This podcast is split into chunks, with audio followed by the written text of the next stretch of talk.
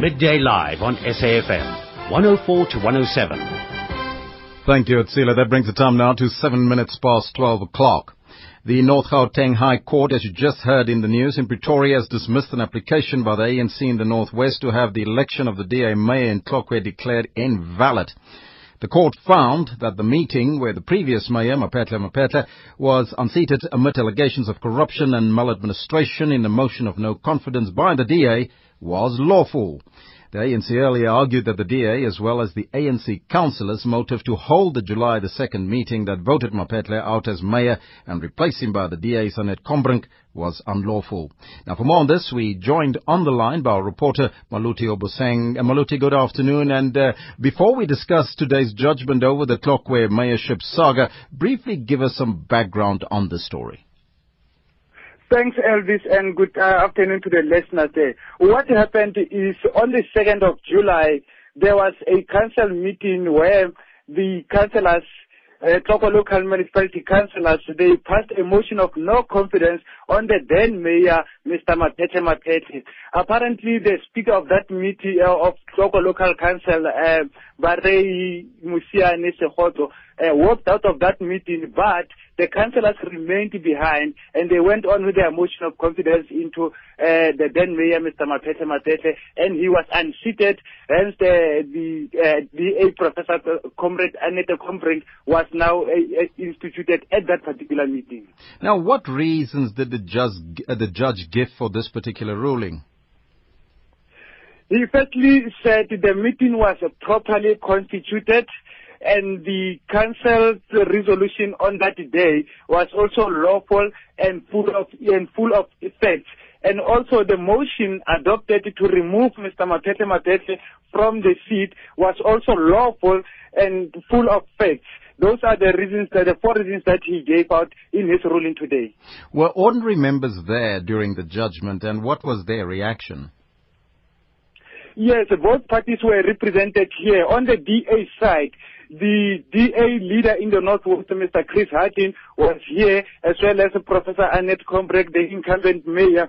She said the ruling vindicated the DA and also vindicated the processes that was undertaken to unseat Mr. Mapete Mapete. On the ANC side, uh, the chief whip in the Tlokwe local municipality, Mr. Dakota Lehuete, says they welcome the ruling. They will sit down and study the ruling, and then at a particular, at, at an appropriate time, they will make a, a press, a, they, will, they will brief the media on that one.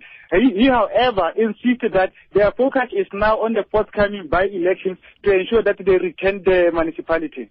And that's our reporter on the scene, Maluti Obaseng. Now, for reaction to this, we joined on the line by the new Tlokwe Mayor, Annette Combrink. Uh, Mayor, good uh, afternoon to you. And you, obviously, you must be uh, feeling elated and vindicated. Yes, it's uh, uh, wonderful to feel that, you know, we'd always uh, put our trust in our judicial system and in our democracy. And uh, this has now been vindicated, and we look forward now to assuming the positions that we were lawfully elected to. Now, others say that this is a futile exercise, as the ANC can still turn this around since they are majority there. Uh, what do you say to this? Well, uh, at the moment, of course, the opposition group is in a majority, and there are 10 by-elections coming. And uh, we wouldn't quite be so sanguine as the ANC about winning all 10 of those by-elections. In fact, uh, the ousted uh, ANC councillors will be standing, most of them will be standing as independents in those wards. Uh, they had very strong support in the previous um, municipal elections. Uh, so anything can happen. So we, uh, we do not sort of automatically assume that the ANC is going to reassume their seats because they first have to win a majority. Hmm. And if we can enter into some form of cooperation or coalition uh, with those other guys, then uh, of course we can retain the majority that we have at present. And do you think that that could be the solution? I think so, uh, because that would effectively give the DA a longer period of time to do some of the stuff that we think that we can do, but that cannot uh, be done in the space of a few months. If we have a few years at our disposal, we think that we can really turn the city around. We look forward to working very hard for all the people in Potchefstroom, in the Tlokwe municipality, and we think that uh, we have the expertise among our ranks to do that. We definitely have the will to do that. Mm-hmm. Now, it's no secret, Mayor, that the ANC is going through some very difficult times there in the Northwest, but some are questioning the strength of the DA and its failure to take advantage of this and gain more votes uh, for your uh, for, for your party from ordinary people. Well, you know, the last test that we had was two years ago with the uh, uh, municipal elections, and we more than doubled our representation in the city council. So I can't see that uh, there's a big failure to garner more votes. Uh, we perceive a stronger following for the uh, DA following uh, some of our work that we have done so far in preparation for the by-elections.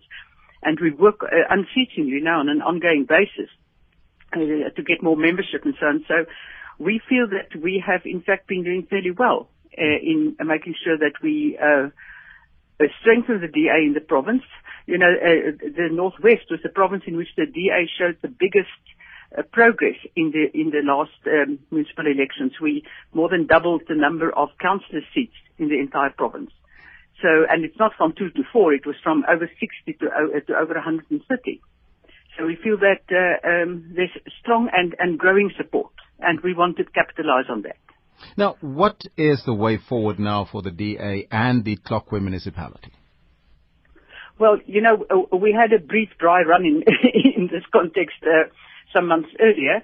Uh, we already uh, had a meeting with uh, uh people from the DA so that we, you know, they have a very strong support program for DA mayors. And we've looked at that. We've also worked out a plan to look at what one would need to do immediately, what one could do in the slightly longer term. So uh, um, we have uh, plans in order. We have a caucus meeting this evening already, so that we can uh, decide what to do. Because at 10 o'clock tomorrow morning, we are supposed to be in our offices. So your offices are open right now? I have no idea. I'm on my way back from Pretoria because we attended the court uh, mm-hmm. proceedings. Uh, the judge's order said 10 o'clock tomorrow morning the offices have to vacate. And that's uh, how the mayor and mm-hmm. the MMCs. And if it's not evacuated, what will happen then? Uh, then uh, the sheriff will be instructed to uh, to remove any uh, of these colleagues still uh, entrenched. But uh, I would assume that people would follow the orderly route and respect the court order. That was the Tlokwe Mayor, Annette Combrink, on the line to us, uh, giving us her take on the issue, very elated and, of course, uh, feeling vindicated about the judgment. But we now, uh, we were supposed to speak to the ANC in the Northwest, but at the time of the interview, we could not get hold of uh, the spokesperson uh, to uh, give us their opinion on the ruling. But now we are joined for an in-depth look at the situation. We're joined on the line by the director of the Center for the Study of Democracy at Rhodes University and the University of Johannesburg, Dr. Steven Friedman. Doctor, good afternoon to you. Hi, good afternoon. And now, can this be viewed as a significant victory for the DA, given the fact that the ANC, uh, the, uh, rather the ANC, can still turn this around? Well, I think it's more a defeat for the ANC than it's a victory for the DA. Uh, I mean, obviously the DA, you know, however uh, much progress they might have, might have made in the last election. The DA didn't win Tlokwe by winning a majority of votes. It, it won it because of a rebellion in the ANC. So it's far more an indication of uh, the weaknesses within the ANC at the moment than of the strengths within the DA. And as you uh, correctly point out, uh, there's a very high probability that once the by-elections are held, um, the control of the council will shift back to the ANC again. Mm-hmm. Now, you did mention rebellion in the ANC, and we know that they have problems there. And uh, but the DA is still failing to attract voices or votes, rather, from ordinary people in that province. Uh, uh, in your view, why is this? Well, I think you know the, the point. You know, some of us have been arguing for a long time. One, one has to be realistic. Yes, as as uh, the DA in the Northwest points out, they have made some progress. Uh, but really, it's progress off a very low base. Uh, you know, 120 councillors across the whole province uh, isn't an awful lot. Um, and the reason for that is, is, is simply because South Africans tend to support the party uh, which they feel speaks for people who share their identity. In other words, you look for a party which you feel uh, is the voice of, of, of people like you. Uh, and uh, for a variety of reasons related to our past, the, the, the DA is not uh, the party which speaks for the identity of most South Africans. I mean, it has done very well over the last few years of increasing its base. Uh, but the bulk of, of, of voters are, are, still beyond the DA. Uh, and therefore, probably what is happening in Tlokwe is an indication of, of, of, of the future because um, the DA's real prospects of getting into government over the next uh, 10 or 20 years in this country really depend on splits in the ANC. Because if we have more splits in the ANC, then the ANC no longer have uh, uh, an absolute majority, and then you have to have coalitions and so on. So this pattern in which the DA has taken over a municipality because of a rebellion within the ANC uh, may be uh, the kind of thing which the DA must put its hopes on if it wants to be part of national government.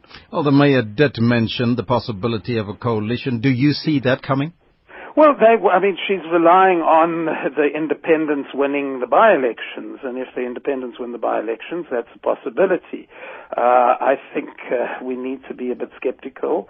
Uh, I think that the ANC has acknowledged that it has a battle to uh, win back the trust of a lot of its voters, uh, but I would still, I think the odds are still on uh, the ANC winning back those seats, even if the independents make a showing. So, yeah, if uh, if if the independents do win the by-elections, then what she says could happen. But I think that's still against the odds. Mm. This is yet another blow to the ANC's reputation within its voter support, and with the elections coming up in 2014 just around the corner, can they come back from this? Well, they can come back for it, but they need to learn the lessons. Um, uh, you know, the first lesson before we, you know, we, we, we, we get on to the others is, is that uh, the reason uh, Ms. Combrink is mayor of, of today uh, is that the ANC didn't handle uh, this whole situation terribly well. Um, uh, at the moment, the ANC can't vote her out because most of the people who could have been voted her out have been expelled from the ANC. Um, and that's a very strong warning uh, against expelling people rather than listening to them. Uh, secondly, uh, you know, you really have to ask questions about uh, how in touch uh, the ANC is uh, with sentiment in Tlokwe. if its own councillors can twice defy the national leadership by voting out an ANC mayor.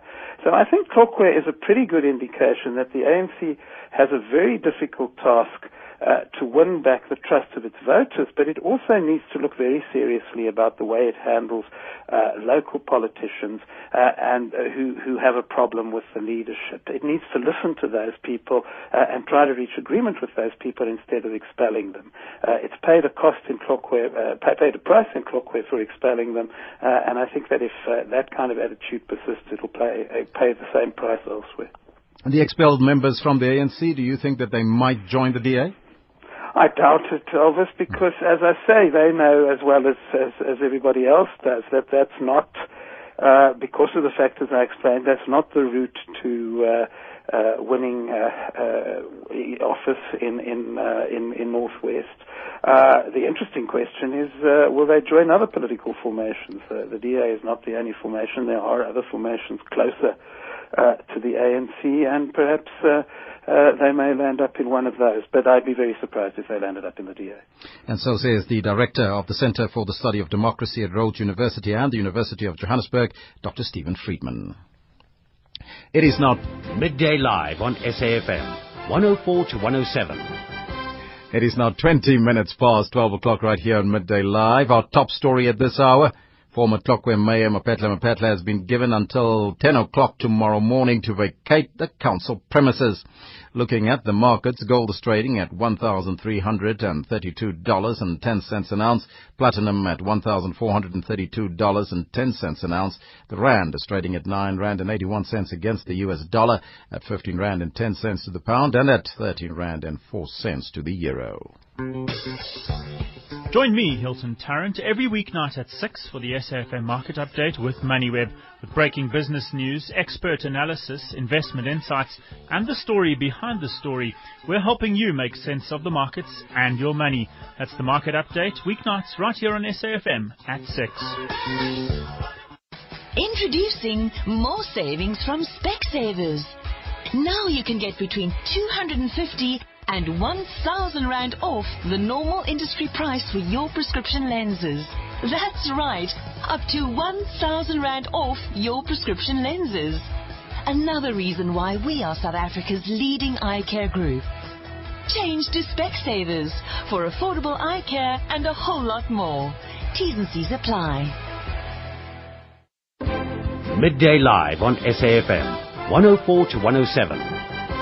As you heard, the North Gauteng High Court in Pretoria has dismissed an application by the ANC in the Northwest to have the election of the DA mayor in Tlokwe declared invalid. The court found that the meeting with the previous mayor, Maphetle Maphetle, was unseated amid allegations of corruption and maladministration in a motion of no confidence by the DA was lawful. Now, to talk to us about this, uh, we joined on the line by the spokesperson for the ANC in the Northwest, Kenny Morolong, to find out their reaction to the, re- uh, to, to the ruling. Kenny, good afternoon to you. Good afternoon, and good afternoon to your listeners. Uh, what is your reaction to this ruling? Well, obviously the ANC knows with disappointment the outcome of the North Gauteng High Court on this matter. Uh, we, however, wish to express our full confidence in the judiciary. We've always maintained that we believe in the ability of our courts to dispense justice without fear or favor. The ANC's preoccupation is um, uh, currently focused on the impending by-elections. Our view remains that there is no government that, that can justly claim, claim authority unless it is based on the will of our people. Mm-hmm. And therefore, that is our preoccupation is to reclaim local local municipality through this impending by-elections. And how are you going to do that? Well, we have always maintained that uh, the people of Tlokwe have always express their confidence in the ANC. It is for, for this reason that they overwhelmingly voted the ANC into power in the previous local government elections. And we are confident that history will repeat itself. Now, will the ANC in the Northwest appeal this ruling? Well, the provincial uh, working committee is currently convening. We will study this judgment and we will, in the next few days, express ourselves on the next course of action. Now, the um, isn't this a bit embarrassing for the ANC? Firstly, your own councillors, uh, councillors participated in the removal of, of the mayor, and now the court is upholding that. Well, you know that the Provincial Disciplinary Committee expressed a view on the participation of these councillors in this irregular meeting, which obviously has now been uh, validated by the North Gauteng High Court. Uh, and these councillors consequently been expelled by the ANC. Um, while we note uh, this development with disappointment, we do so because, as we have already expressed, the people of Tlokwe displayed and expressed their confidence in the ANC in the previous local government elections, uh, thus placing the ANC in the position of being a dominant party in that uh, council. And therefore, uh, while we accept uh, this decision with disappointment, uh, we must also express a view that we have acted against those councillors who sought to undermine uh, organizational mandate by removing Comrade Maphetle Maphetle or participating in the process, collaborating with the opposition in the removal of Comrade Maphetle Maphetle. Now, Comrade Maphetle Maphetle was uh, given the boot by the, the court. Will he be asked by the ANC to vacate his office? Well, uh, we respect the outcome uh, of the North Gauteng High Court with respect to this matter. And obviously the ANC is a champion of democratic institutions. Uh, we will therefore, um, in following this uh, outcome, study uh, the judgment and, and, and we will in due course express uh, ourselves on this matter. Well, 10 o'clock is the due date. that's tomorrow morning. Well, that is why we are, we are saying that the ANC will not, at this point, undermine a judgment uh, by the Gauteng High, uh, North High Court. Uh, we will not do that. We'll, we will not do that because we've got utmost respect for the judiciary. We, however, will study this outcome hmm. and at a particular point arrive at the determination. And once we've done so, uh, we will express ourselves publicly on what that determination is. So what next now for the ANC? Accept the ruling as a final arbiter or, or go back to council to fight? Well, the ANC's preoccupation is fighting a by-election. We are confident that we will win these by-elections. Um, the first by-election is on the 7th of August. Uh, in Ward 9 in Tlokwe, we are confident that the ANC will emerge victorious. We are confident that the ANC is a political home of the residents of Tlokwe. We are equally confident that uh, in the expression of this confidence, they will they will vote the ANC and they will vote the ANC in this by-election. And so says the spokesperson for the ANC in the Northwest uh, on the line to us uh, from uh, uh, Potchefstroom, Kenny Morolong.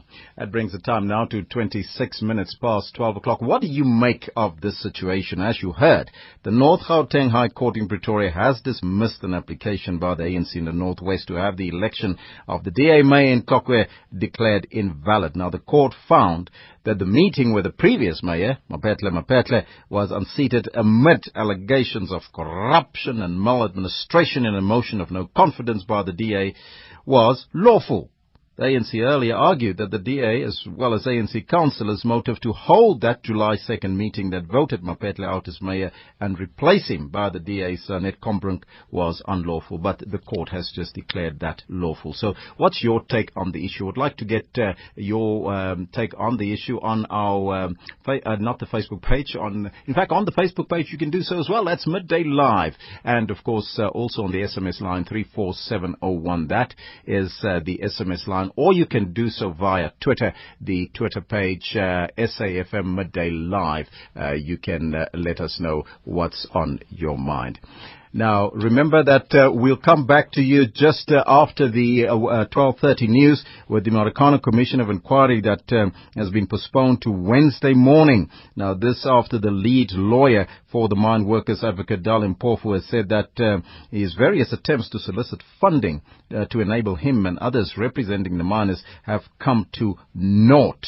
And uh, we'll be taking a look at that story uh, with the spokesperson of the Marikana Commission of Inquiry, Tsepo Mahlangu. That's just after 12.30. Also, we're going live to Zimbabwe to find out about the final preparations that are underway in Zim ahead of the country's election this Wednesday, that this coming Wednesday, more than 6.4 million Zimbabweans are expected to cast their ballots.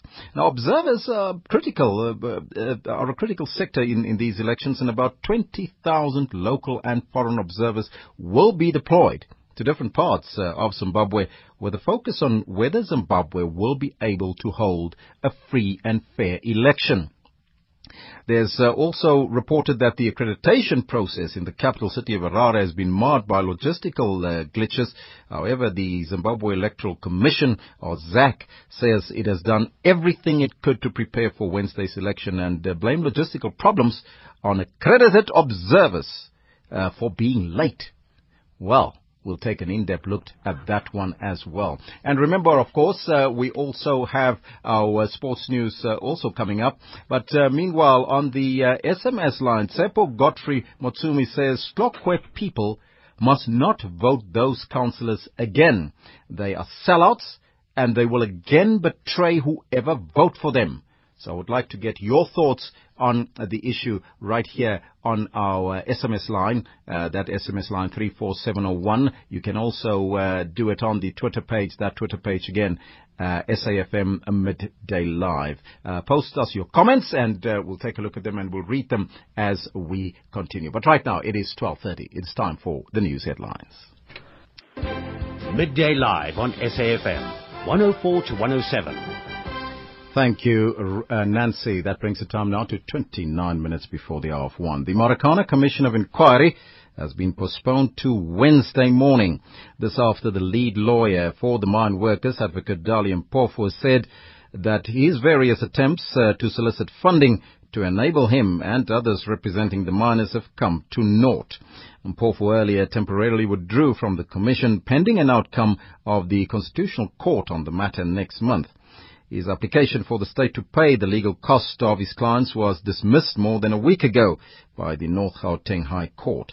Now, for more on this, we joined on the line by the spokesperson of the Marikana Commission of Inquiry, uh, Tsepo Mahlangu. Tsepo, good afternoon to you. You, Elvis, and good afternoon to your viewers. Oh, why is the commission? Okay, why is the commission being postponed? well, the, the, the, as, is, as you said in your inset, the commission was postponed to uh, specifically look at other avenues uh, in assisting uh, those who represent the injured and arrested uh, to to secure interim funding. Hmm. You would remember that um, last week we had some start start stops um, in an attempt to again to support that process of the commission. Um, and, and today was clearly a, re- a repeat of that uh, to ensure that um, you know those who are trying to seek funding uh, are given uh, the necessary time you know, to be able to can secure funding that will allow inclusivity um, in the commission's processes. Hmm. Now, the lawyers representing the miners have indicated that they can no longer afford to continue without any assistance uh, in funding and that they will would, would, withdraw from the case if uh, not assisted. Uh, is this still the case, you think? Well, I'm sure they can speak for themselves. What they did tell the commission is that they will not be able to can participate um, until the whole issue has been resolved. Of course, you do know that um, they are they are preparing documentation uh, in respect of filing, um, you know, an appeal at the, at the, at the Constitutional Court. So that process, we are told, is underway, and uh, you know, until we hear that outcome of that, we are concerned as a commission about these delays uh, in our view, we think are necessary. Uh, but of course, we also understand at the same time uh, the importance of, uh, you know, ensuring that all participants who are critical um, and their legal teams uh, are involved in the process itself. Now, will the credibility of the outcome of the commission not be questioned if the commission continues without the miners being represented while the police are? We, we need to look at the Marikana incident in context. Uh, we believe that uh, in the history of South Africa, an event, an occurrence of this nature uh, is unprecedented by all of imagination. And this is a process that requires all South Africans to actually support this process and ensure that uh, it's, it's, it's seen to be free, it's seen to be fair, it seems to be credible insofar as uh, the reports that is going to come out uh, from these hearings are concerned. You would obviously know that the important mandate that this commission has is, is really to investigate uh, what happened in Marikana, to gather evidence um, from a number of participants who were there uh, and who played some role in, in Marikana at that time, and also to conduct hearings, which was which is what we are doing. Uh, of course, once the commission has finished that process, uh, the commissioners will then have six weeks within which to put together a recommendation to the of the, to the President of the Republic as well as uh, make recommendations uh, on how American um, of that magnitude, uh, you know, in terms of saying what is it that the country needs to do going forward to present to prevent uh, an occurrence of this nature from happening again in, in, in our country. From the Commission's perspective, is the request by the lawyers unreasonable? To an extent that uh, we, we, we are looking uh, these uh, stoppages, these postponements, are indicative of the fact that the Commission does want, uh, um, you know, to to have this uh, issue of funding resolved without delay. And so, to understand, we we believe that we are doing the right thing by allowing them reasonable time to resolve these funding issues and allow the Commission to continue without any further delays. And that was the spokesperson of the Marikana Commission of Inquiry, Tsepo Mahlangu. Bring the time now to 1236. The nearly 1,500 police officers with criminal records should face internal disciplinary processes to establish if they are fit to continue with their jobs. This is according to the Institute for Security Studies. According to a two-year-long report commissioned by the SAPS, close to 1,500 police officers have a criminal record. Police Minister Nathi Mthethwa has given the Commission of Police three months to take action. Our sister show Weekend PM Live spoke to the Minister Mthethwa. There's been allegations that uh, the way some of the police are conducting themselves uh, may be tantamount to people who are not really or who are not supposed to be in the service. Um, and uh, when we started the preliminary report, I mean uh, audit, we then discovered that there's more uh, to to do and deal with. So we've finished that that phase, uh, which was very important for us to establish. Because remember, this is a huge department, uh, plus uh, 200,000 personnel. So we had to meticulously go through the records of the members we have. Obviously, if we have people who are not supposed to be officers or who are not conducting themselves as officers or who, uh, have uh, criminal records, you're definitely going to have defects uh, that would include how people conduct themselves. We have all the kind of uh, prescripts and laws and regulations, but uh, we, we need, if we have such people in our ranks, to root them out so that we have police in the true sense of the word who are upright and who are equal to the task. When are you expecting feedback? This is 1,448 people and uh, already immediately more than 100 people are being taken through a process. And I've said the first of such report should come in three months. In October, I should get the full report, what happened to those people, and, and everything else, because we know now that some of the people uh, were, when they were recruited, they were recruits uh, who had no records, uh, and then they developed records or they had records when they were police, when they were on the ground already. So we will be getting the report, and uh, as I said, this is the resolve we have to ensure that we have proper police service, which is professional, which has integrity. Now that was the Police Minister Nathi Mthethwa speaking last night on our sister show Weekend PM Live. Now for more on this, we joined on the line by the senior researcher at the Institute for Security Studies, uh, Dr. Johan Burger. Doctor, good afternoon to you. And uh, it, is it clear yet whether these members of the force already had the records going into their jobs or if they were convicted while in the force?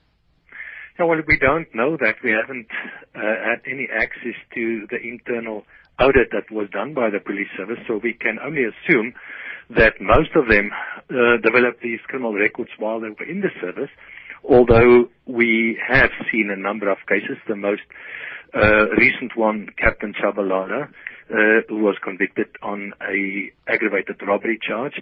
So it's quite possible that some of these members in, entered the police service uh, already with uh, with criminal records. Now, for those who were hired already having those records, those criminal records, what does it say about the recruitment process then within the SAPS? Yeah, you know, I, I think um, there are so many problems with the with with the recruitment process and the recruitment system in the police service. In fact, I mean, there's some reference already to some of these weaknesses uh, in the draft green paper on on uh, on policing. So I think in general there's an acknowledgement that there are a number of problems with the recruitment system and the uh, recruitment process. Uh, the idea is that uh, a proper uh, background um, study uh, uh, is done on, on every uh, recruit that applies for uh, employment in the police service, and that would then also include a proper uh, process in terms of establishing whether that individual has a criminal record or not. And of course, once there is a criminal record, that person is automatically um, disqualified for for uh, employment in the police service. Mm. So so clearly there there is a breakdown in in uh, this process and in the system, and that I think needs urgent attention. Mm-hmm. What sort of crimes are we talking about, Doctor? Well, you know, as we've seen in, in, in Captain Chabalala's case, we, we had a very, very serious uh, uh, charge, and there's some evidence that there may have been more, but this has been uh, a charge of, of, of armed robbery. Um, so, so it could be that there are many uh, others uh, who faced uh, or even had convictions on, on, on some serious charges. We we just don't have access to that information. Um, of course, there may be others with convictions on less serious offences, but still, those should have been looked at during the recruitment process. If it's a really a minor offence, I think there may be uh, some um, understanding for for uh, uh, allowing that person to, to, to join the police service. But, these things need to be properly investigated. But any serious offence, and certainly any offence that involves elements of, of dishonesty would automatically, in my view, disqualify a person for employment in the police service. Because one would assume that it would be standard operation procedure where there, if there's a criminal record, there's no employment. Absolutely, uh, absolutely. I can, as I said, I can, I can um, understand that there may be exceptions in some minor cases. You, you know, you look at say a traffic offence, you look at uh, a very minor offence, and where that is declared, certainly uh, uh, in the recruitment process, this should be seriously considered. But if it's anything more serious, and certainly something like like you know uh, convictions on on on on crimes such as as murder, attempted murder, serious assault, aggravated robbery, thefts, anything else which has elements of dishonesty, those things automatically would exclude a person from service in the police. Now, in a country where there's so much crime, is this good for the community's trust in the police, you think? Oh no, certainly not. I mean, uh, I think we all agree by now that the police are facing a serious uh, a crisis. Uh, we've been very, very careful to avoid this term, but I think looking at what's been happening uh, in the police service over the last number of years, from uh, the, the, the leadership uh, uh, right down to um, the low levels of the police. We've seen problems in terms of firearms competency. We've seen problems in terms of uh, recruitment and training. We've seen problems in terms of police brutality. We've seen problems in terms of police criminality. We've seen problems in relation to corruption. And so the list just goes on and on and on. So I think uh, let's face what we have. We have a crisis in the police service and this needs to be investigated properly. And I'm not certain that the police can do this on their own anymore. I think they need, this needs to be approached by, by a more independent authority. And, and certainly until that happened, uh, happens, I think we will continue to see uh, an, an increase in the level of distrust and loss of confidence in the police service. That was senior researcher at the Institute for Security Studies, Dr. Johan Burger. It is now 12:45. As usual, we take a look at the markets. Today's JSE report is brought to you by Telkom Business. Convergence. One solution, one service provider. Telkom Business.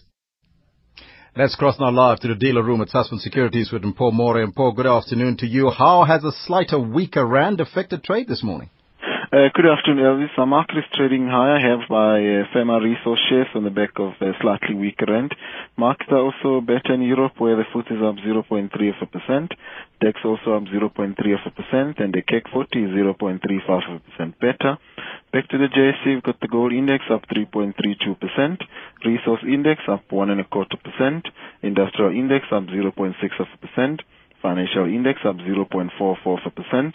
The overall market is up 285 points or 0.7 of a percent to 40,783 points. Is there any, any other market news except uh, Hulamin? Uh, no, unfortunately not. We've had uh, Hulamin release their interim result. Uh, headline earnings per share were down uh, 32% to 21 cents per share. Turnover, however, was up uh, 13.1% to 3.6 billion rands. Hulamin is currently trading 5% higher at 4 rands and 60 cents. 5%, that's a big move. Is there any, any other big movers? Uh, yes, on the upside, mainly dominated by gold miners. We've got Harmony up uh, 5.1% to 37 rands and 85 cents. Gold fields up 4.5% to 58 rands and 79 cents. Northam Platinum up 4% to 36 rands and 94 cents. African Rainbow Minerals up 2.9% to 164 rands. Impala Platinum up 2.5% to 98 rands and 40 cents. On the downside, we've got Investec Limited down 3.3% to 66 rands and 62 cents. That's after going ex-dividend uh, 144 cents per share. Aveng down 1.9% to 30 rands and 38 cents. Growth Point down 1.6% to 25 rands and 20 cents. Resilient Property down 1.5% to 52 rands and 93 cents. And lastly, Associated Ore down 1% to 338 rands and 98 cents. And what are the latest market indicators? The gold price is currently quoted $1,331.80 an ounce. Platinum $1,431.75 a fine ounce. Brent crude $104.67 per barrel. The government R157 is trading at a yield of 6.23%. And now to our currencies, the rand to the dollar is at 9 rands and 81 cents. The rand to the pound is at 15 rands and 11 cents. The rand to the euro is at 13 rands and 4 cents. Back to you. Thank you, Mpo. Mpo More from the dealer room at Sasfin Securities. This feature was brought to you by Telkom Business. Talk to Telkom Business about getting you on the journey to convergence with a tailor-made solution. Telkom Business. Marilyn, I need a non-automated, hand-operated ink dispenser for the objective of on-paper documentation. A pen, sir? Yes. That's the word I was looking for. Using several words when one will get the job done doesn't make sense. Neither does using several providers when you can get voice, mobile, fixed, data, cloud and IT from one service provider. Call 10217, click telkom.co.za forward slash business or visit a Telkom Direct store and get a tailor-made solution. Convergence. One solution, one service provider. Telkom Business.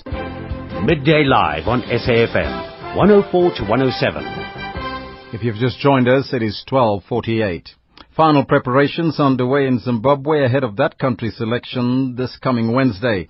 More than 6.4 million Zimbabweans are expected to cast their ballots. Observers are a critical sector in these elections and about 20,000 local and foreign observers will be deployed to different parts of Zimbabwe with a focus on whether Zimbabwe will be able to hold free and fair elections. Meanwhile, it's reported that the accreditation process in the capital city of Harare has been marred by logistical glitches.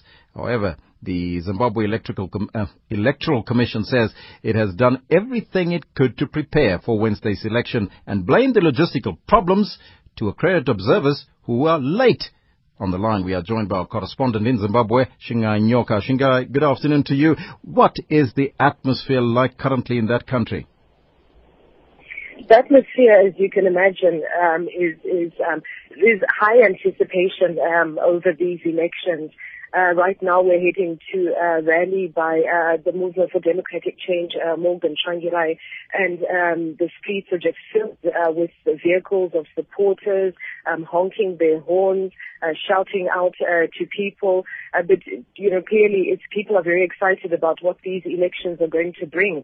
Um, but ordinary people themselves are quite reserved, uh, going about their ordinary business. I think people are just waiting to see uh, just what kind of an election um, it's going to be uh, come Wednesday. Mm. We understand that there are already logistical problems with accreditation. What can you tell us? From what we understand, uh, those uh, issues have been uh, ironed out over the last day or so. Um, apparently, the, the, the computer glitches that were a problem on Saturday um, have been resolved. Many of the observers that were, the hundreds of them actually, that were waiting um, in line to be accredited have been accredited and they're waiting to be deployed uh, to their various centers um, around the country. The Zimbabwe Electoral Commission will have a press conference later on today just to bring people up to date with uh, with what is happening. Uh, but from what we understand, about 9,500 polling centers are being set up um, as we speak.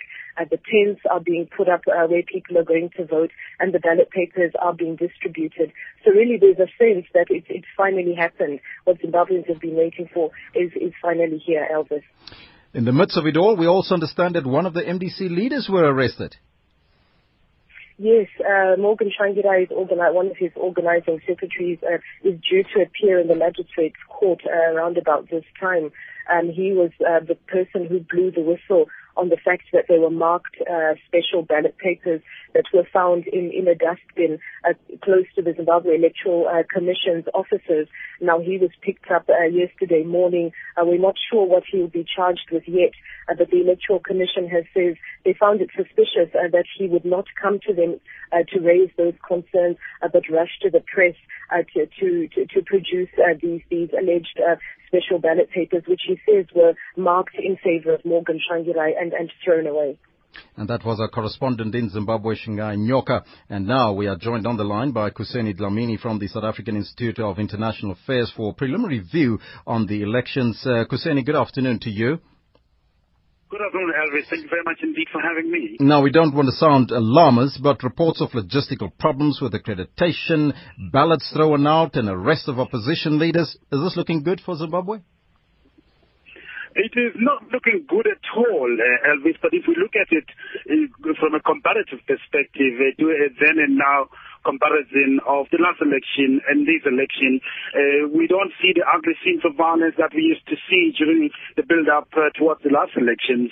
There have been glitches um, on the technological side that uh, manifested themselves in the special voting process. I'd like to argue that it's better to have those glitches being, being revealed earlier and sorted out rather than being experienced and encountered on election day and therefore render the election to be sort of uh, not as free as it should be and not as fair as it's expected to be.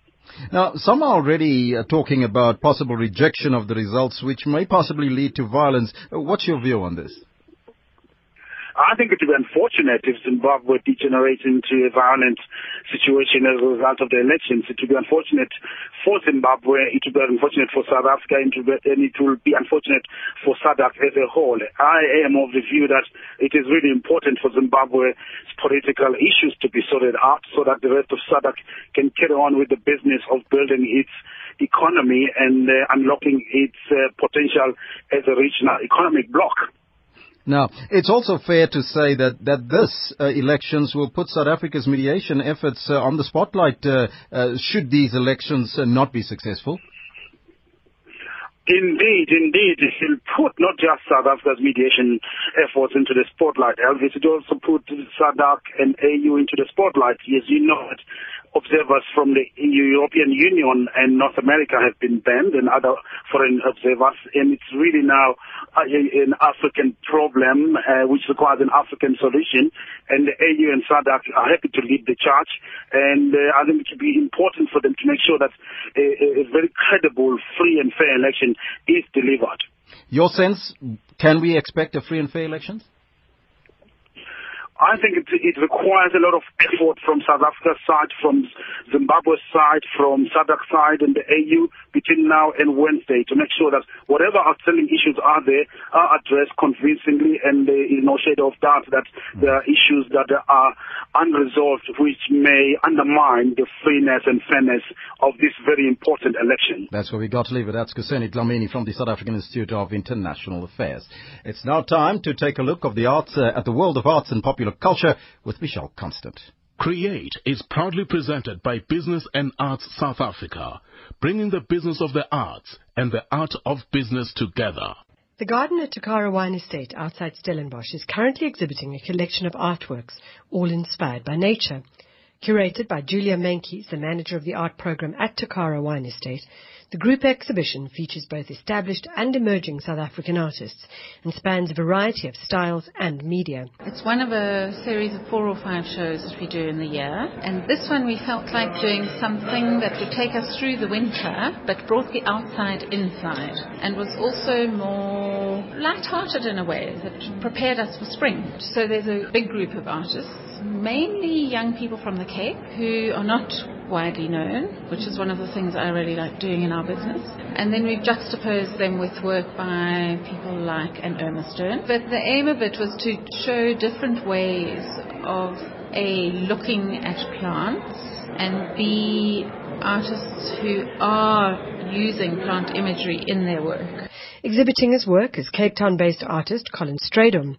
Strydom says that with his work of flowers and plants, he's focused on the use of line and also the act of drawing. I've been trying to look at like a through line, and I've found that the thing that I'm most interested in, sort of apart from content, is actually the act of drawing itself. And what I'm sort of trying to do with the work there is to see how far I can push line and see if I can't come up with something that is somewhere between a painting and drawing. And what's really great about flowers and plants is that they hover somewhere between abstraction and reality. Flowers are very strange shapes and they're just odd things, you know, they've got interesting little bits where they can zoom in and even from far away, just the rhythm of a garden full of leaves becomes something that everyone can recognize and yet it becomes just quite an abstract thing, you know, because there aren't people and so on. So for me, I'm going for actually just trying to convey a sense of emotion. It's more about trying to move the viewer emotively.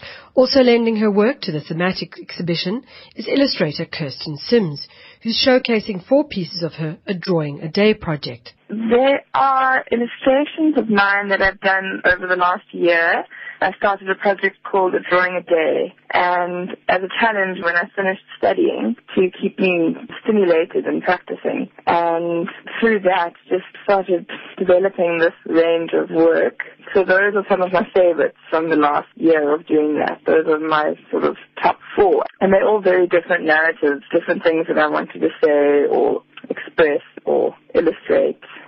Sims says that her artworks are never planned, and she describes a few of the drawings which are featured. Often with pictures that I do, I will just start with something and it will develop into something else. I might have an idea before I start, but I will just do something and at the end I will realize or see where it's gone to. For example, the one is called The Ungodly Hour and it's a circus scene, and it'll be sometime around midnight, and the animals just go a bit crazy and take over the show. And that just happened, and that's not the planned story. And then another one I did that's up is called The Illustrators, which was never intended to be that. It was also just this nighttime scene, and slowly these suspicious characters started to emerge from the bushes, and it just made me think what it would be like if you put a bunch of illustrators around the table. According to Strydom, what interested him about the exhibition is the way each artwork can portray a variety of perspectives and interpretation, both of nature and the garden. Julian has done a great job of people they've curated and selected for the show. I think the variety of perspectives on the idea of a garden and different moods and uh, ideas around it, it's